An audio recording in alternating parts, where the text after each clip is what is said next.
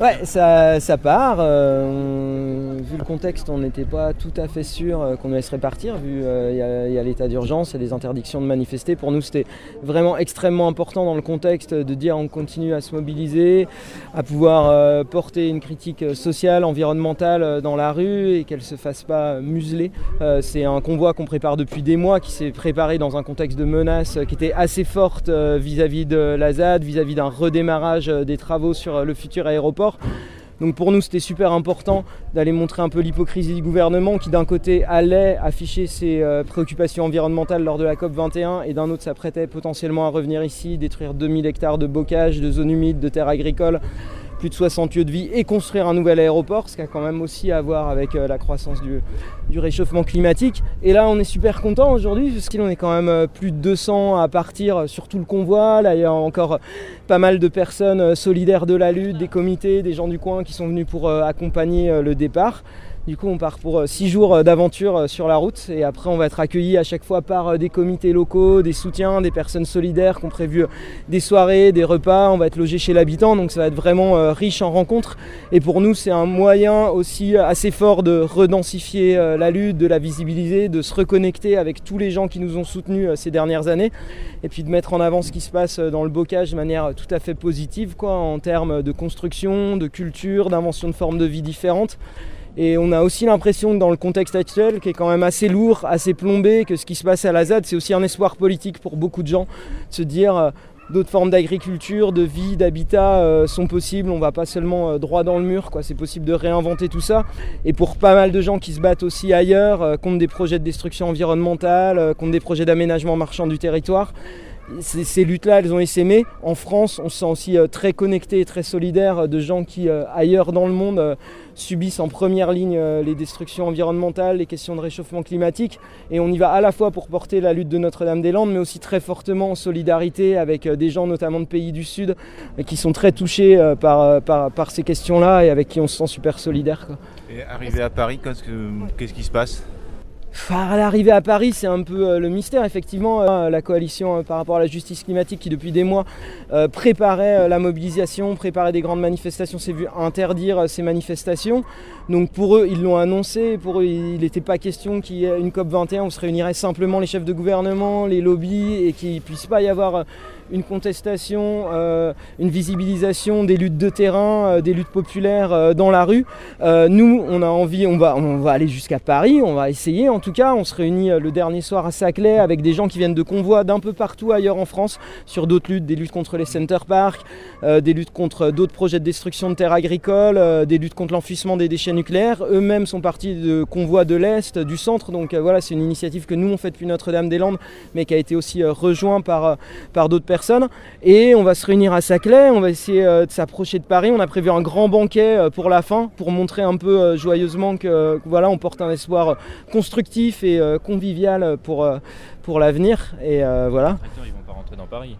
On verra bien. Là, on part avec 5 tracteurs, plus de 200 vélos. Euh, comme je disais, on va être euh, rejoint par d'autres. Euh, on va essayer de s'approcher de Paris et de pouvoir, manifester parce qu'on pense que, encore une fois, malgré le contexte, c'est important qu'il reste bah, une contestation, une critique sociale dans la rue et que ce soit pas complètement asphyxié par l'atmosphère sécuritaire ambiante. Bah, justement, vous partez et lundi, c'est la fin de l'appel d'offres pour euh, le débroussaillage ici. On voit que malgré tout, les choses continuent en parallèle. Ouais, alors l'appel d'offres, c'était un effet d'annonce, hein, ça ne veut pas dire qu'ils allaient mettre en route euh, les travaux.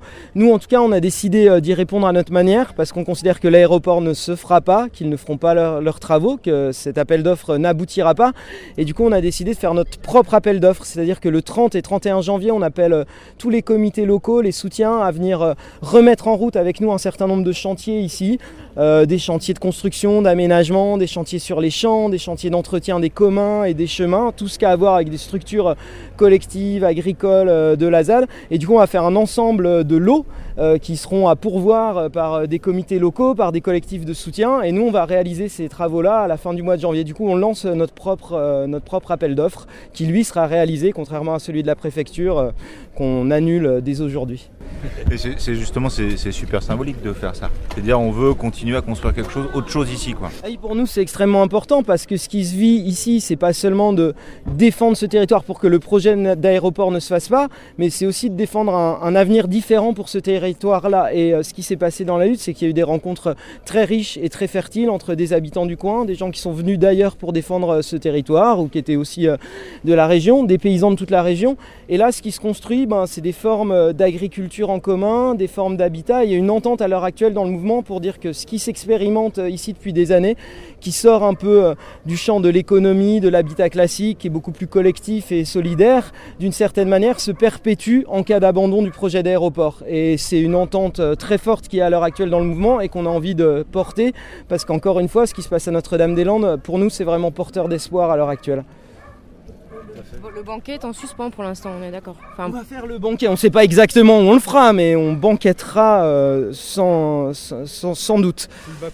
La COP 21 va se tenir et elle va se tenir d'ailleurs bien à l'abri de, toute espèce de contestation sociale, du moins c'est ce qu'ils vont essayer, sans parler de contestation, même euh, euh, en dehors de toute espèce de mouvement social. C'est ça que ça veut dire 40 000 personnes euh, pour des discussions de salon.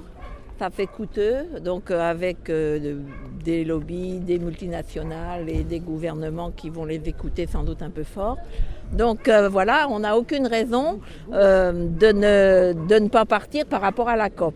Et en ce qui concerne le projet d'aéroport, même si peut-être euh, il semblerait qu'il risque d'être encore retardé, en tout cas il n'est pas abandonné. Et nous, c'est l'abandon, c'est ça qu'on veut.